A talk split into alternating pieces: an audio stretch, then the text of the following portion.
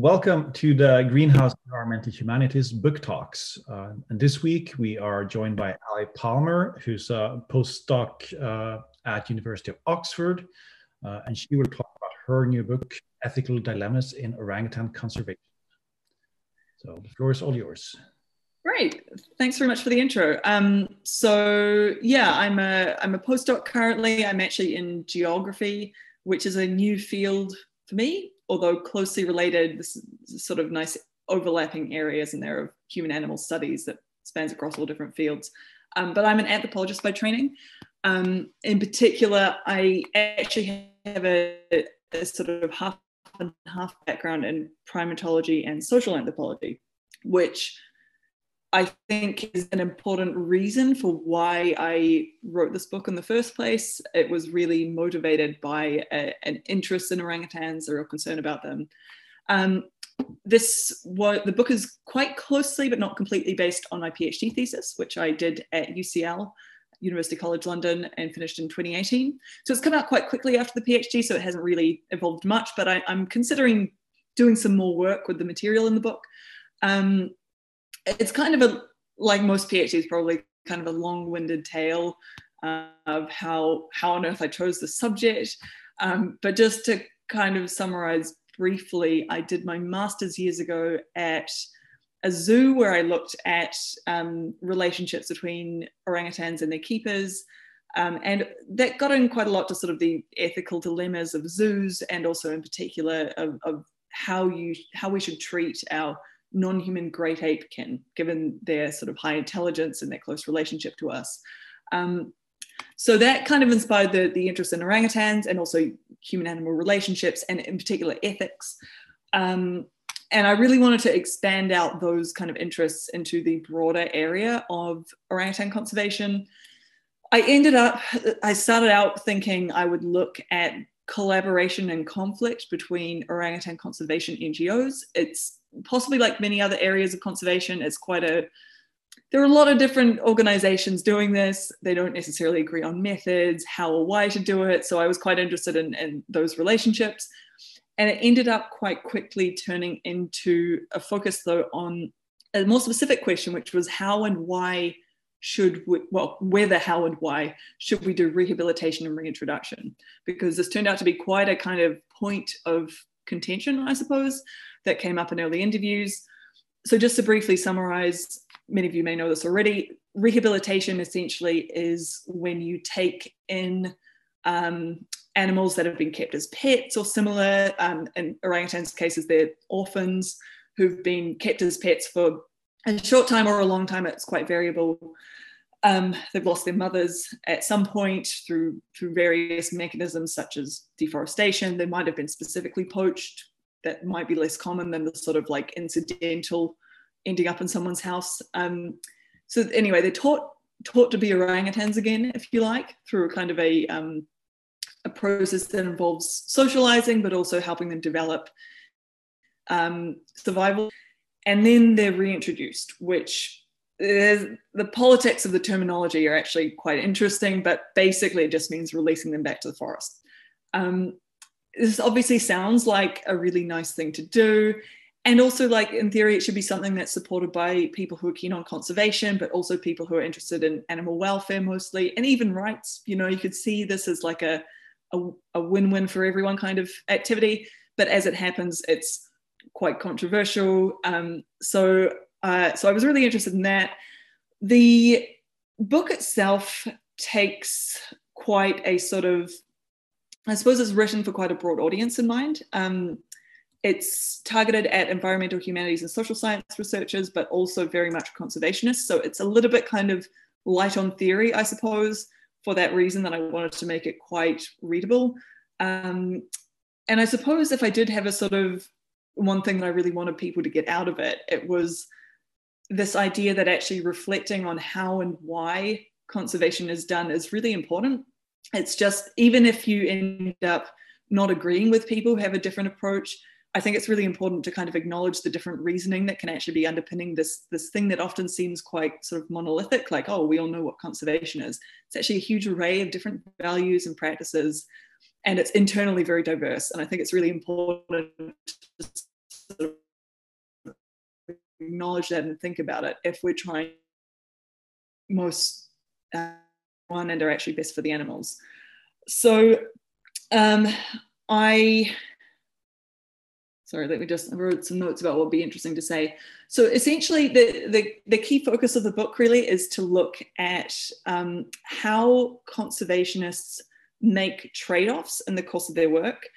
Um, so, and actually the people I interviewed uh, talked about this in terms of triage, which is probably, as we all know now, uh, quite prominently particular from the coronavirus crisis, is in relation to hospitals. But it's essentially this idea that if you've limited resources, you've limited time, you've limited space, uh, you've limited money, you're going to have to make some decisions about which individuals, maybe which sort of values to prioritize, and in the process, which to kind of allow to die, essentially. So it's kind of quite a harsh process, but it's also something that uh, my interviewees talked about a huge amount.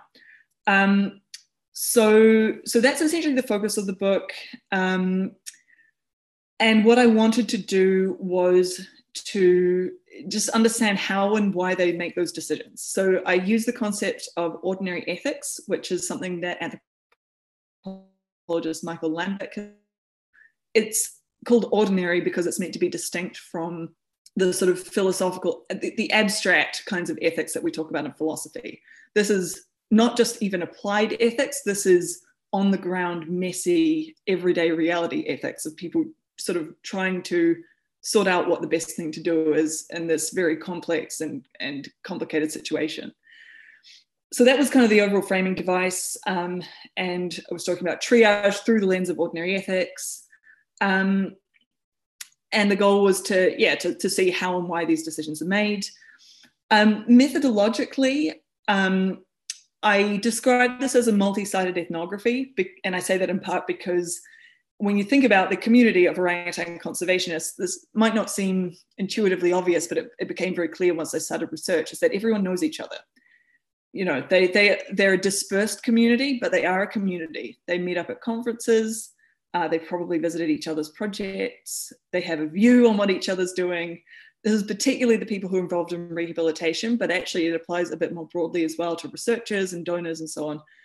Um, so so I, I, would say it's very much a study of a community, but they were dispersed. So as a result, actually, my um, interviews, I did about 80 or so, and I sort of engaged with quite a few more people informally. About half of those were actually done online. So I'm kind of ahead of the curve when it comes to coronavirus friendly research methods. But it was just because I was a student and I had I had funding, but I didn't have enough funding to fly to Canada for one interview. So it kind of so there was a there was a bit of uh, I don't know. It worked fine actually, to be honest. And and I did do a lot of field work as well, which I think was really important. So I was in Indonesia and Malaysia for a few months, did a lot of interviews while I was there. Um, I went to most, but sadly not all orangutan rehabilitation projects. And the reason I didn't go to all of them was mostly because um, I didn't find out about a few of them until after I got back, um, which kind of gives you a bit of a hint as to the complexity of some of this, like even tracking down who's doing what can be a little bit difficult. Um, and also a few more have popped up since. So there are roughly speaking like about 15 of these projects, but there are sort of, there's probably actually a little bit more than that, to be honest, because there are probably a few I'm not aware of. Um, I thought I'd briefly give a chapter by chapter rundown just to tell you what the book covers um, to sort of facilitate any questions. So I start off by doing a chapter that essentially having a bit of an overview of who orangutans are, if you like. So that's really drawing on the primatology literature. Um, as I mentioned, I'm a primatologist by training, and I, I, do find it really important to do what Thom van Dooren talks about of trying to inspire some interest in, you know, the, the creatures that we're actually talking about. So there's quite a lot there about, yeah, who orangutans are, but also um, how people have tried to conserve them over the years, specifically in Indonesia and Malaysia, which have their own kind of um, post-colonial histories of conservation which are quite complicated. To, to summarize very briefly, a sort of really complicated situation. In Malaysia, it's a little bit more state run. In Indonesia, it's a bit more, it's kind of a free for all of international NGOs. They just sort of all pop up. And if you have enough money, you can kind of go in more or less. It's state's starting to get a little bit more involved, but it's a bit more independent. Um, I then go on to talk about the so-called rehabilitation debate, which is certainly not something that just applies to orangutans, it applies to all sorts of different animals. Um, so essentially it goes through the arguments for why rehabilitation is or isn't a good conservation strategy.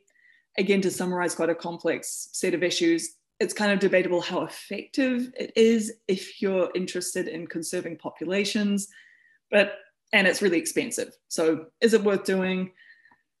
Why do it at all? I make the case that it's normally done because rehabilitators find the alternatives morally or emotionally unacceptable. Um, and those alternatives would essentially be killing these orphaned orangutans or keeping them in captivity. So there's kind of a what are the alternatives argument that I, that I think is what people are really getting at and why they do it. Um, I then go on to talk about um, a is essentially I start by by looking at a case of a hotel or resort that claims to be doing rehabilitation in Malaysia, um, which was criticized by an activist group for using the term rehabilitation to cover for something that's just kind of exploitation in their view. So I use that as a starting point for thinking about the complexity of the term rehabilitation and also the term reintroduction and related terms like sanctuary, rescue center, release site. And I use the metaphor of boundary work and science to think about this because I think it's quite a, a useful analogy in a way because it's quite similar. There's a, there's a political advantage to using a term like rehabilitation center in most contexts. And so it's kind of a closely guarded term because it's so useful politically, but then at the same time, the boundaries between it and these other lesser categories are quite fuzzy. Um, so that's what um, chapter three, I've forgotten the numbers. Um, I then take a slightly different turn to look at the idea of um, saving, or sorry, the practice rather of saving orangutan orphans. Hang on, no, I missed a chapter here, haven't I? Oh my gosh, I can't remember the order of these. Oh no, there we go. Yeah, sorry. I then look at the the, the idea of um, essentially rehabilitators as being over emotional and like they're just doing this you know useless practice out of some sort of um, yeah being excessively emotional. This is a common accusation that's leveled at like animal rights activists. So it's probably quite familiar this this idea of you know sort of the over emotional animal rescuer. So look at that um, and i use mary midgley and donna haraway to, to think this through. And essentially, I conclude that usually when orangutan conservationists criticize rehabilitators, sorry, people doing rehabilitation for being guided by emotion, they're normally saying that they, not that they should have less emotion, but that the practice has unforeseen detrimental consequences that they haven't thought through properly. So it's a kind of not less emotion, but more thought kind of argument. At the same time, the critics of this sort of hard headedness are kind of trying to say essentially that even if we have to make these tough decisions and do triage, it shouldn't be easy. So it's a kind of sharing suffering, Haraway kind of argument. so anyway, I conclude essentially that that both these sort of anti-emotion and pro-emotion sides have have quite a point really, and what they're what they're all saying is we have to do triage, but we have to like feel bad about it, I suppose, to some extent. Um, so having fleshed out the concept of triage, I then look at how it works in action, specifically in uh, rehabilitation center admissions and also translocation, which is where adult orangutans who are in some sort of conflict situation are moved to a different forest. Uh, in both cases, I discuss how there's essentially a risk of overcrowding in rehabilitation centers or in the forests that you translocate animals into. And so there's kind of a risk of compromising the welfare or, or survival of um, existing residents, if you like. And so in this process, there's this inherent tension between um, the survival and welfare of known, named, individualized orangutans and these abstract apes, as they call them, who, who you haven't yet met. You know they're there. Maybe you can't see their suffering, but you can kind of imagine it. And as you'd expect, there is a kind of inherent bias towards the, the named and known animals, which I think is understandable. I then go through in chronological order some of the major debates about how to do orangutan rehabilitation, how much human contact do you encourage with infants, do you bother separating out subspecies at release sites to avoid hybridization, how do you define unreleasability, how do you do post-release monitoring, etc. Um, and in relation to each debate, I look at how arguments relate to questions about how to balance ethical principles when they're in conflict, particularly wildness in the sense of being independent from humans, welfare, and also freedom or autonomy, which I suggest isn't exactly the same thing as wildness in some cases. Um, and I, in particular, on that point, I use the example of a particular orangutan who chooses to remain in the company of humans essentially. So, so she's been released, but she chooses to continue receiving food from humans and to kind of live in the presence of humans, to greet them when they arrive at the center and so on. So I look at that as a, as a sort of question of, you know, what is freedom basically? What is autonomy? How do we think about this? Um, which of course relates kind of to debates about um, our existence as humans as well as non-human animals. Um, so the next chapter, I look at um, essentially ethical dilemmas in seeking funding. So basically, orangutan charities are in a position where they mostly have to take whatever they can. Obviously, some of these sort of conflicts have, have become quite publicized, like the risk of greenwashing if you're accepting corporate funding. But even the other sources of funding have their own kind of difficult ethical dilemmas. For example, if you're seeking funding from the public, you know, what kinds of images is it sort of ethically acceptable to use of cute baby orangutans? Are you sending the wrong kind of emotional message by portraying them as cute? Um, what if you, um, under what circumstances can you show humans with orangutans, which is an important part of the rehabilitation process, but at the same time, there's a worry that it will sort of encourage people to go out and get a pet or something. Um, so that's the funding chapter. And then the final chapter is one that I suspect not many people will like, but I had to write it. that kind of makes sense. So this essentially kind of comes back to what I what I originally started the project looking at, which is conflict between NGOs.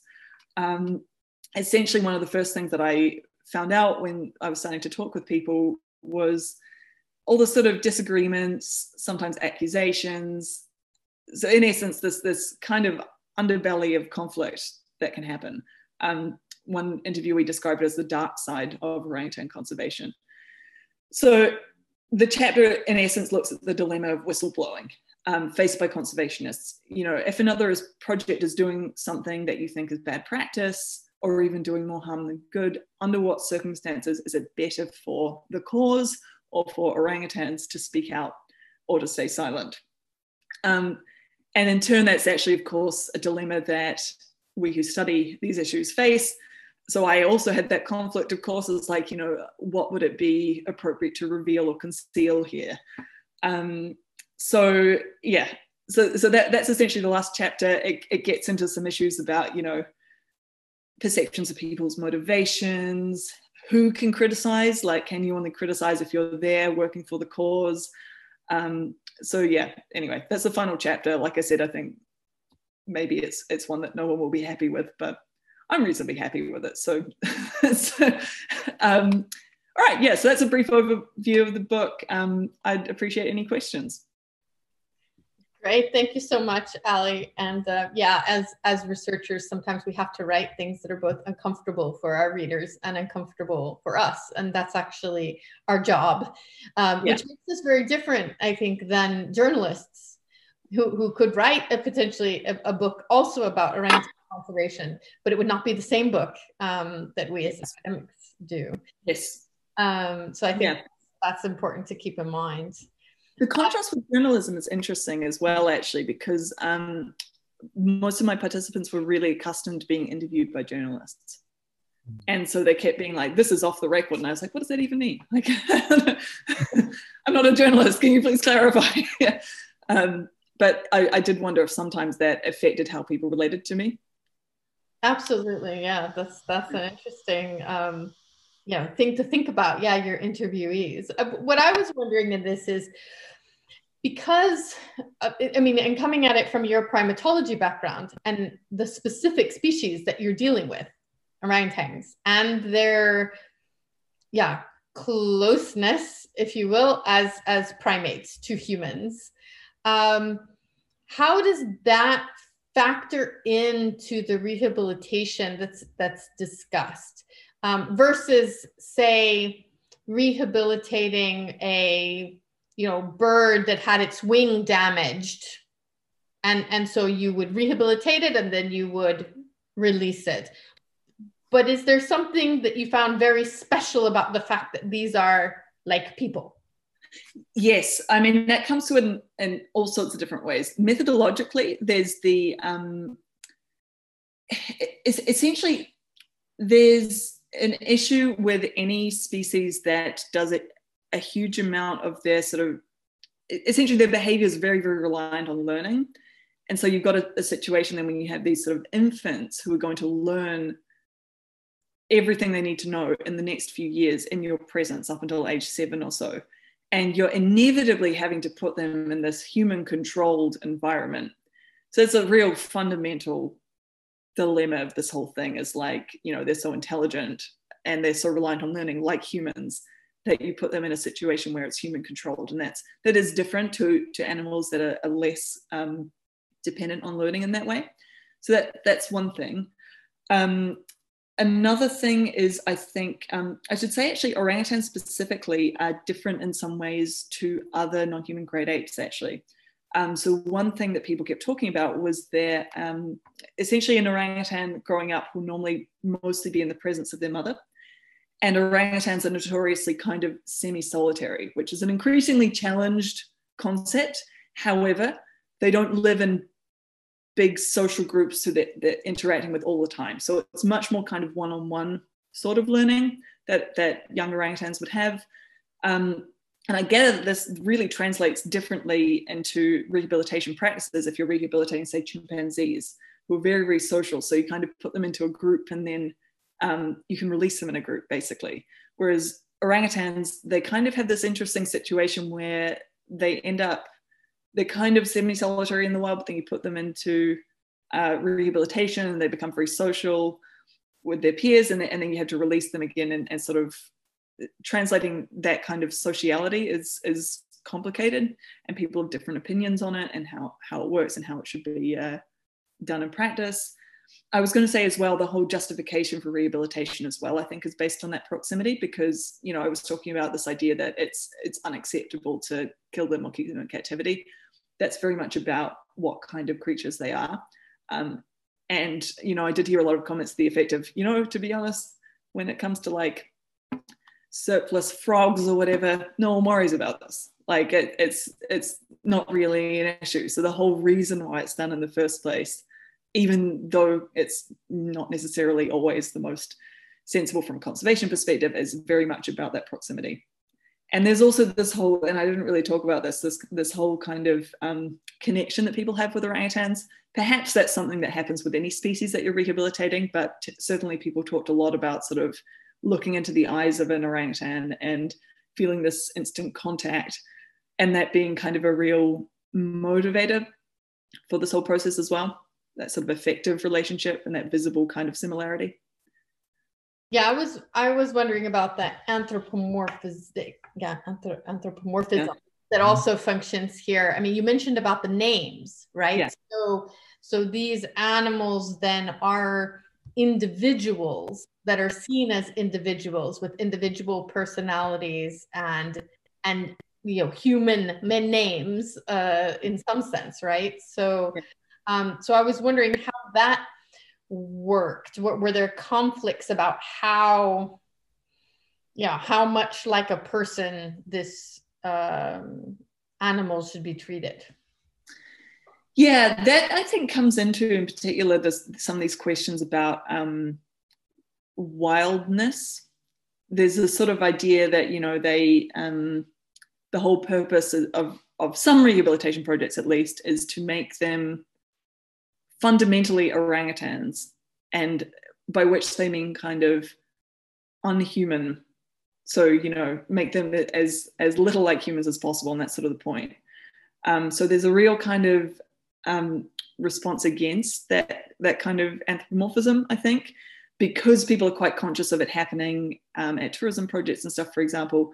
But it also, I think, plays into it in, you know, it, it's it's a bit more complicated than that because there's also this whole element of like when you're with them, you kind of know that they are quite similar to humans. They're not exactly the same, but it's kind of this this whole dilemma of like um, how do you how do you deal with a situation where they look so similar to us so you should maybe assume that they are thinking or behaving a bit like us but then you have to also separate. So that i think it's it's a it's a big dilemma i think and and people take different kind of perspectives on it. It is partly i think down to people's training where they're coming from um, and also their sort of focus. Like the people who are more focused on wildness i think will be less uh, a bit more wary of anthropomorphism whereas other kinds of approaches uh, are, are, happier to have like critical anthropomorphism or something that's a that's a little bit um a bit more like that. Don't know if that quite answers your question but i, I see what you're getting at. Yeah plays no, into the as well. great answer. Um gabriella you have a question. We'll put you uh, unmuted so.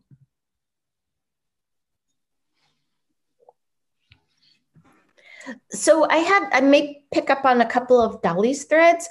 Um, so you sort of said you didn't. So I'll start sort of with the applied ethics piece, which you said you sort of didn't put it in that framework. But I'm super curious because I have a friend who does bioethics.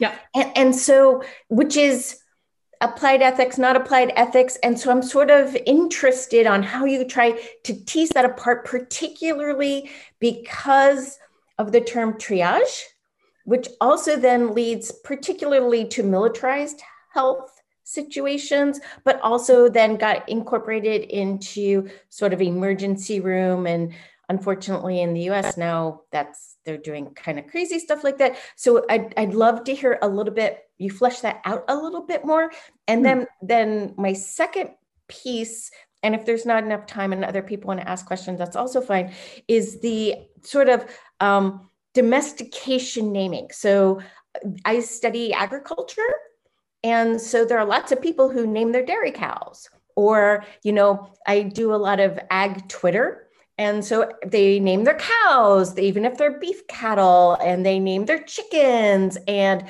so, how, you know, is it because they're domestic versus the wildness that people don't kind of want the naming? And if that gets too complicated, it's also, you know, don't worry. But I thought those were some provocative things that you inspired in your talk.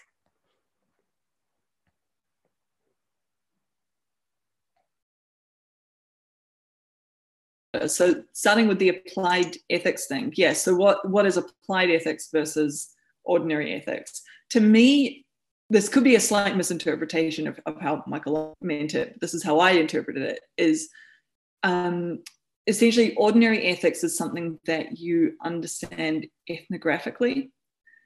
Whereas I, I when i've read applied ethics and philosophy it's more taking these principles and thinking through how they would apply to different situations. It's less bottom up.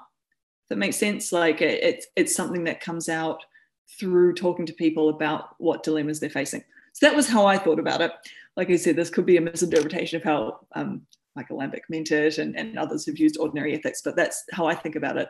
I think it does end up being quite closely aligned but where it gets messy is um, well actually it gets messy in, in a whole bunch of ways. Um, so i talk quite a bit in the book about um, one particular conservationist I spoke with um, came off as as quite a conservationist essentially when we started talking. He was like no no well, it's not worth doing this because then you know if you let a few die it's better for the population this way and so on. But then as we got talking it eventually became clear that a bunch of cats that were sitting around as we were speaking are rescued animals. They're street cats that they'd taken in. There were a whole bunch of them. And meanwhile his partner actually works in a sanctuary for a different species, as in they're not going to be released. Arguably, there's some conservation benefit in like educating people who come by to the sanctuary, but it's it's much more of an animal welfare kind of thing. So we ended up talking about this, and, and he essentially said that it's you know it's muddled was the word he used. It's muddled in all of us. Like, am I a conservationist? Am I a welfareist? I don't know. It's it's and you there's also this interesting thing, of course, where people develop these different ethical approaches throughout their careers. Um, so if, for example, they're trained as a vet, you kind of end up having to focus on animal welfare. So I think partly for that reason, partly so partly because of the sort of the muddledness in practice of people's motivations, but then also the complexity of the situations they encounter.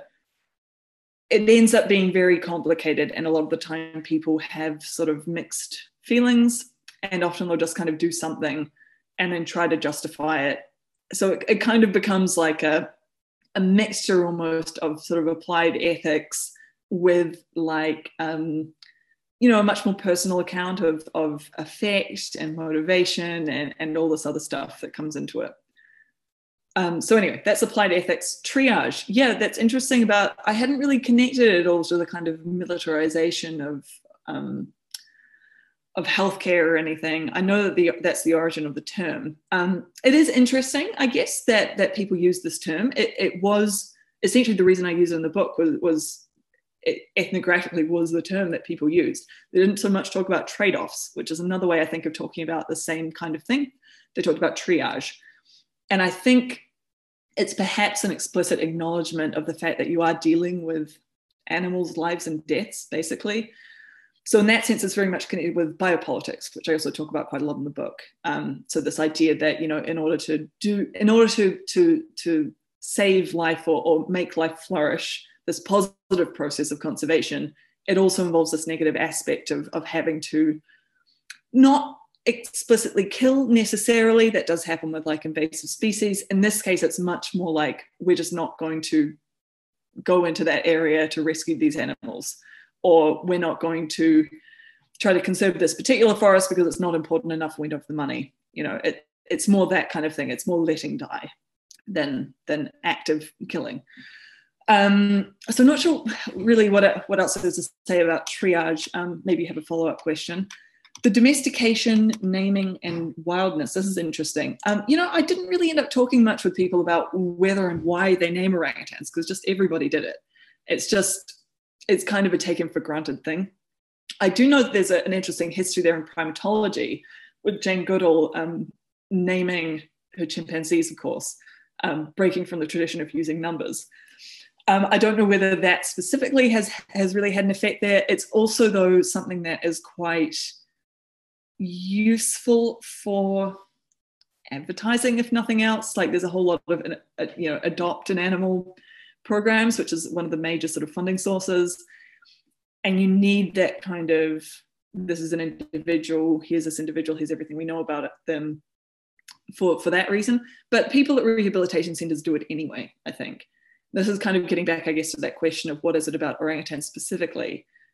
I mean, there's this kind of level of relatability that just kind of to some extent goes without saying almost. So there wasn't really much of a, a politics about it. But okay, so are they are they domesticated then? Is an interesting question, and how does that relate to it? Um, I mean, they, like I said, there's this, this whole mission for a lot of people is to make sure that they're not domesticated.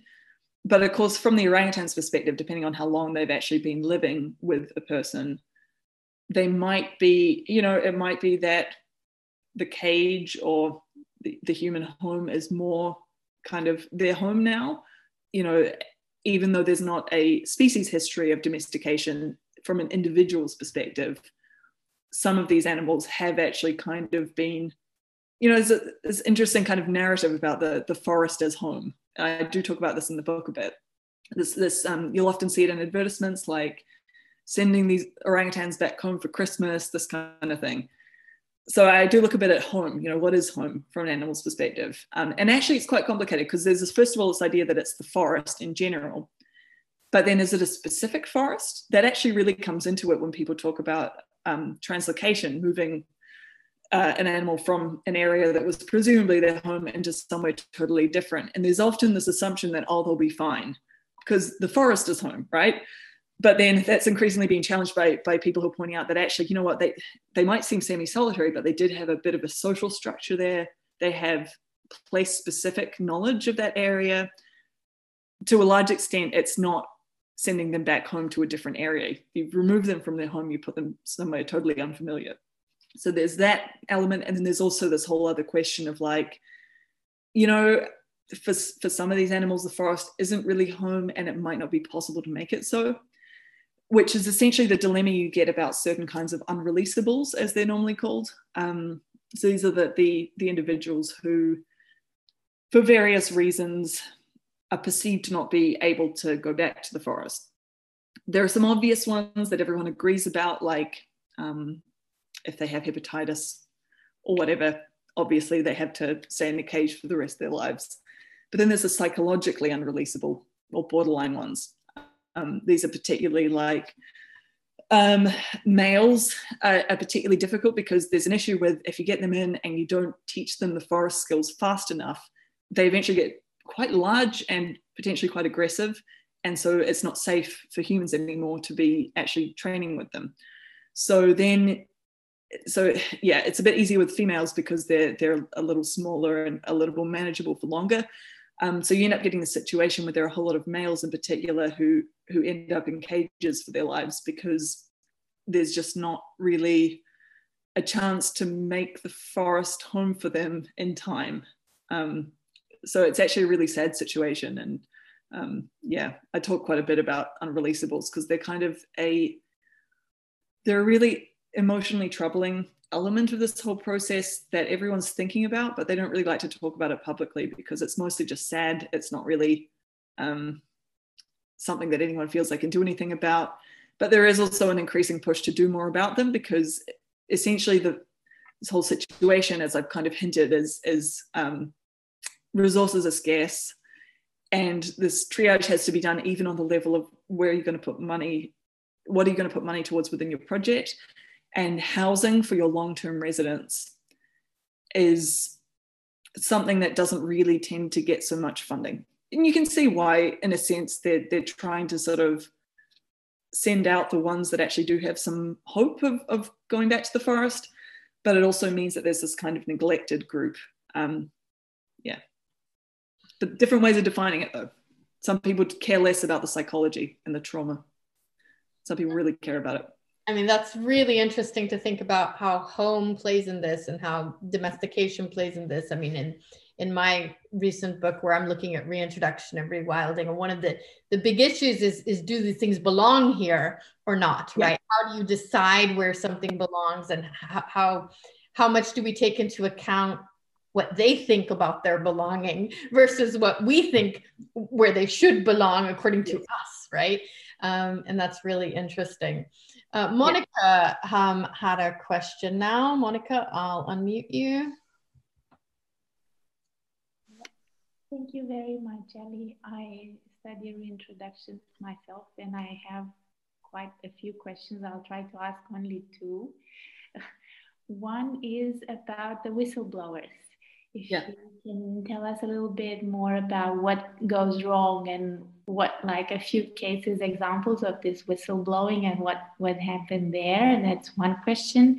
And then the other one relates to um, the attachment between the orphans and the, the caretakers. And what um, I kind of know is that there, there are kind of two approaches. One is the approach of Birute Galdikas, who has the theory that, you know, the surrogate mothers and orphans have to be attached to their mothers for many years. And then the other one that is, for example, described at large by Juno Parreñas with, with the independence and actually kind of trying to uh, so if I was wondering if there is a dominant view on this currently and what are the different positions. I really appreciate that you make, you know, you make it really clear that it's all so complex and all so muddled. I imagine there's a lot of, of issues there. Thank you very much. Yeah, yeah. Cool. Thank, thanks for those questions. I might take the second one first, if that's all right, because it's a, almost a bit easier in a way. Um, so yeah, the, the, the different theories about how you deal with the human orangutan bond. Um, yes, so there's so there, there are, as you say, there's a variety of approaches here. Essentially, the Birute Galdikas approach, um, which differs a basically there's this idea that having that attachment with some sort of human caregiver is not in itself an impediment to independence later in life. And in fact, it might facilitate it. So um, this has been particularly emphasized by Lone Drøscher Nielsen, um, who started what is now the, the biggest rehabilitation center So she's very keen on this sort of, you know, you must have this really close bond because it's through this bond that they then feel comfortable to start venturing off on their own. Um, because then they're, they're, not worried about losing. Yeah. So it, essentially, it, it's seen as a way of giving them confidence, I suppose. Um, Birute Galdikas takes a very similar approach, but has a very interesting add on to this, which is this idea that at, as orangutans age, they will naturally break that bond with humans because they are naturally semi solitary, which I find fascinating. That particular element of it is not something that everyone else agrees with because it's then, in fact, I would say that's probably more of a minority view that they sort of will naturally become independent. So the approach more taken by um, Lone Drøscher Nielsen, which which has also been uh, kind of expanded on and added to by Anne Russon, is this idea that okay, so so it, having that bond in the first place when they're really young will give them that independence and confidence. But over time, you've also got to have a rehabilitation method that actively fosters the breaking of that bond. So it's a staged thing where eventually you put them on an island where there aren't humans around anymore. But it's really important to have that close contact with infants. So that's that kind of approach there. It differs a bit to the Birute Galdikas approach. I would say that that particular approach taken by Lone Drøscher Nielsen was quite commonly used because it's it's kind of generally the, the approach taken at the Borneo Orangutan Survival Foundation, which has two centers. So it's, it's quite a dominant group, I suppose. It's the, it's the biggest rehabilitation group. And they, they would also, I say, have the most political influence in Indonesia.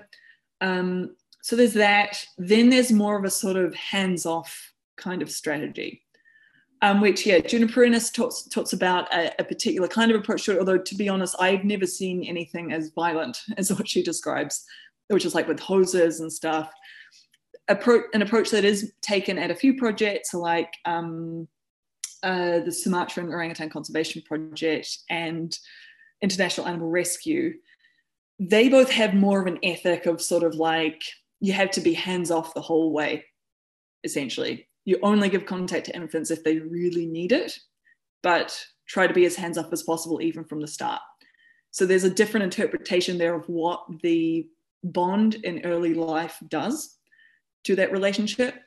Um, so that's not that they like I said, I, I didn't see any evidence that they sort of, you know, use any kind of violent, hands-off kind of approaches. It, it's much more a situation of like they'll instruct people to to not engage if at all possible, unless you have a, an, an infant that is clearly crying out for help and, and needs a needs some human contact.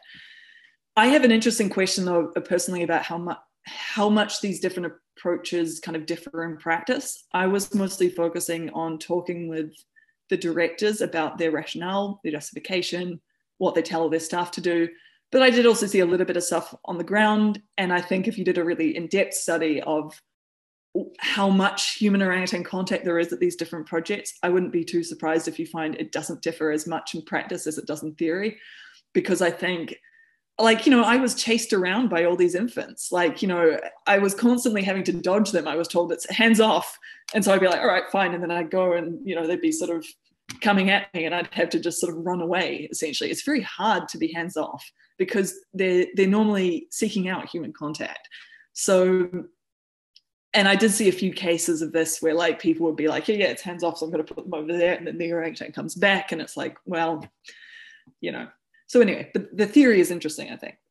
So that's that question. The whistleblowers, yeah, this in the book, I elect not to dredge up anything that's not already in the public domain for reasons that I explain in the book. Basically, I think um, I didn't, I didn't in every case have sort of enough evidence, I suppose, to really even make a strong claim and there's also this whole political element where people say stuff and so you kind of have to be a bit i don't know. It's hard to know who to believe sometimes. Um, so i avoided kind of getting into any sort of new conflicts there. But i did cite a few cases and, and there is quite a lot in the public domain particularly facebook groups nowadays. Um, orangutan frauds unmasked and, and, similar groups. There's a lot of um, yeah there's a lot of accusations normally, what happens is um, uh, this is what I discussed in the chapter. There's a distinction made between people who are kind of trying to do the right thing but who are just kind of they've got the wrong idea or you know they're oh they're taking this hands-on thing but they should be doing hands-off or whatever that's more of a disagreement about methods and actually often found that people were kind of they disagree but they were a bit more they're often quite sort of respectful of each other's opinions actually as well there was often acknowledgement of like you know they do it that way i disagree with that but on the other hand they are they are trying and they're out here doing you know good work. Probably overall, they're doing more harm, more good than harm. Um, the the real concerns tended to come when people saw uh, the motivation as no longer being about the orangutans anymore. So that's like you know if someone is is now driven by ego. Um, there's this whole thing about ego warriors. I don't know if that's sort of come through in the public domain much, but um, it's based on there's a controversial film called Rise of the Eco Warriors, and it's yeah, it, it's it essentially it's this idea that um, at a certain point it stops being about the orangutans, or maybe it always was. So it's more a concern about you know people not caring for the right reasons, I suppose. Even though in reality it's a little bit complicated because no one really gains money from this exercise, but they do gain some sort of moral prestige right like so it's it's not it's not like it's it's ever totally selfless reasons per se it, it's it's that and it is also a feeling that you're doing good maybe sort of public impression of you doing good. So it's i think it's a little bit tricky to say someone's doing it for the orangutans or for themselves. It's you know a bit more complicated than that. Um, but i was going to say so there's, there's a modern controversies about um, uh, through facebook groups. Um, and there's more than one Facebook group actually. Some of the accusations have been about poor conditions at rehabilitation centres, for example, um, like really bad caging conditions, um, uh, you know, issues with staffing or, or other practices like that. Um, how it goes down, uh, there, there, have been a few cases of this, like um, back in the 90s, um, a book called a, a Dark Place in the Jungle. I have a copy somewhere um, by Linda Spalding, which is a critical book of Birute Galdikas, essentially. And in the book, she ends up interviewing a few people who would see themselves as whistleblowers.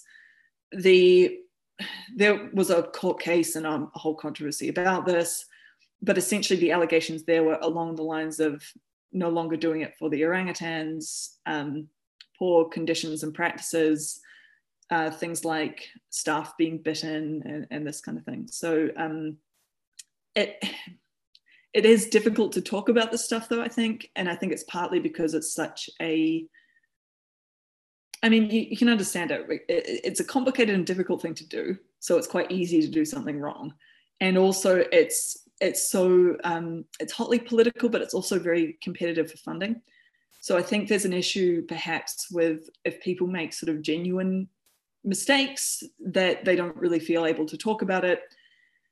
But um, I should say as well, the, the I did speak with a few people who were, who who essentially said that they'd tried to speak out about something, and what they normally describe as a situation of going first to the person uh, in charge of a project. But the issue, of course, is the power dynamic. You know, will they listen? Why would they or wouldn't they listen? So it's essentially this this idea of um, at a certain point you might want to speak out but but it kind of there is also this argument that like you know in doing so maybe people don't make a distinction between this orangutan group or that orangutan group. So do you end up harming the entire cause? I found that argument made quite often you know like yeah it will be a bad public impression for the whole movement.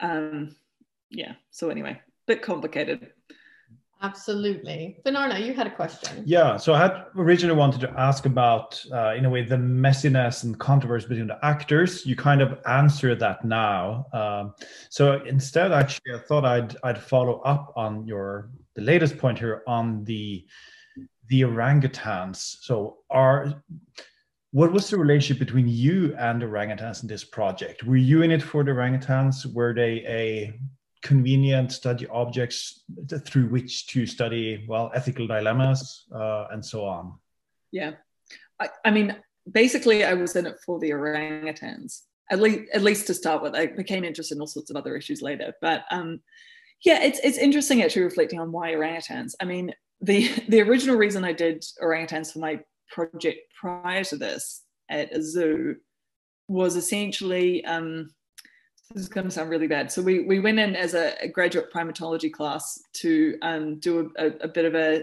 just a short ethological study of a chosen species in the zoo, and I chose spider monkeys, um, which are quite small. The males and females look quite similar. There were like 20 of them, and I just got nowhere. And then I talked with a friend who'd studied the orangutans, and she was like, you know what? There are only four of them. They're really distinct it was it was super easy. And i was like hmm okay that sounds sounds good. So my master's ended up it, it involved a combination of um, ethology of the orangutans in the zoo and ethnography with the keepers. So i partly chose them for that for that reason that they were easy to study ethologically. But i suppose that through the process of doing that project about orangutans i i um, i came to really care about them. And it's interesting actually because you know, I have this whole discussion in, in one of the chapters, which is about how people came to be involved in this and what is it about orangutan specifically.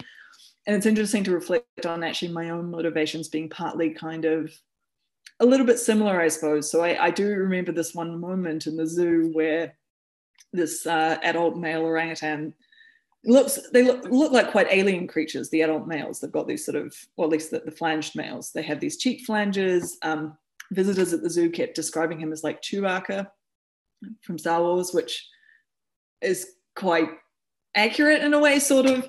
Um, and yet, this sort of alien looking creature looks at, he, he looked at me when I was sort of behind the scenes one day with the keepers.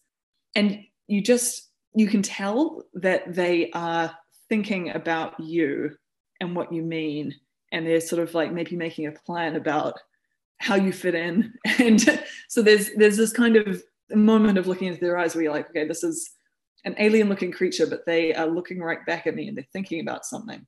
I know um, i noticed last week actually when we were talking about whales uh, in uh, rebecca's book um, this uh, this issue okay so so whales you know their eyesight is terrible and, and they don't actually but orangutans they do genuinely rely heavily on vision they are very intelligent. They he probably was looking at me and thinking, who is this individual? So I think that probably was fair of me to assume. And that that probably did, I think, have a bit of an effect of like, you know, this is a species that I really care about. Well, a couple of species, three now currently, but a, a taxon. Um, and they are kind of fascinating in a way, even compared with some of the other non-human great apes, because um, well, probably heard this before, but there's an old zookeeper's saying of um, if you put a screwdriver into a great ape enclosure, the gorillas would try to eat the screwdriver. The um, chimpanzees would use it as a weapon in some sort of social conflict, and the orangutan would escape.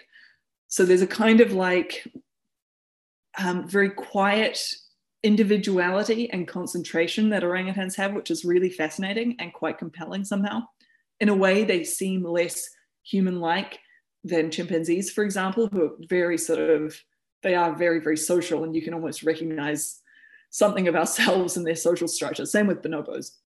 Orangutans are a bit different in that sense, but there's something very compelling about them. Yeah, yeah. I, I mean, I've I've thought for a long time I'd wanted to go to see orangutans in uh, in Indonesia. I was supposed to do it once, um, and it was the week, or it was going to be two weeks after they had the revolution. Um, and so that trip got canceled, and I, I didn't go. Um, so I was just wondering in the in the last minute. I mean, yeah, since you visited so many of these places um, and what they do, is there a particular kind or you know setup that you would say oh yeah you you could go visit that. You'll get something out of it versus no no no no no. Don't don't ever do that as yeah. someone who's not studying this. Yeah that's interesting. I was going to say that actually as tourists you can only visit a couple of projects and they're normally with rehabilitated orangutans already rather than active rehabilitation sites although that is a little bit complicated in one case. So there's not really a tourist site that you can go to that is demonstrating current rehabilitation practices so much, if that makes sense. Um, but yeah, that's tricky. So, is there sort of a best project, a best practice? I think it's a bit complicated. There are a few that are, they kind of disagree with each other in some ways, but they but they are clearly making a real effort and doing a really good job. Um, the ones that are always cited are um, Sumatran Orangutan Conservation Project, International Animal Rescue, Borneo Orangutan Survival Foundation. Those are sort of the, the major big ones. There's a, a, small project that's recently been set up by primatologist Signe Preuschoft, which is really interesting. Um, I haven't seen that particular project because she set it up quite recently, but I think that's she's got a very and those people that I've named, they all they do disagree with each other in some ways. As I mentioned, there's the hands-off, hands-on thing. That's just one kind of example but I think there might also be a situation of they don't necessarily always agree on everything, but they kind of have recognized that they agree enough about the general principles to kind of be on board with each other. But having said that, there's this interesting problem that's um, it's been happening for a while. There's been this vague effort to try to set up um, Indonesian government guidelines for how to do rehabilitation. So, like a set of protocols that will actually be issued and, and regulated and enforced. Um, so, who do you ask about that? That's a that's a major issue. um, and essentially, the person who's in charge of this, I asked her about this, and, and I said, you know, so was everyone consulted? She was like, well, yes, but you know, at a certain point, like it's impossible. There there are too many heads, as she put it, like too many heads in the room. Um, so it's impossible to please everyone.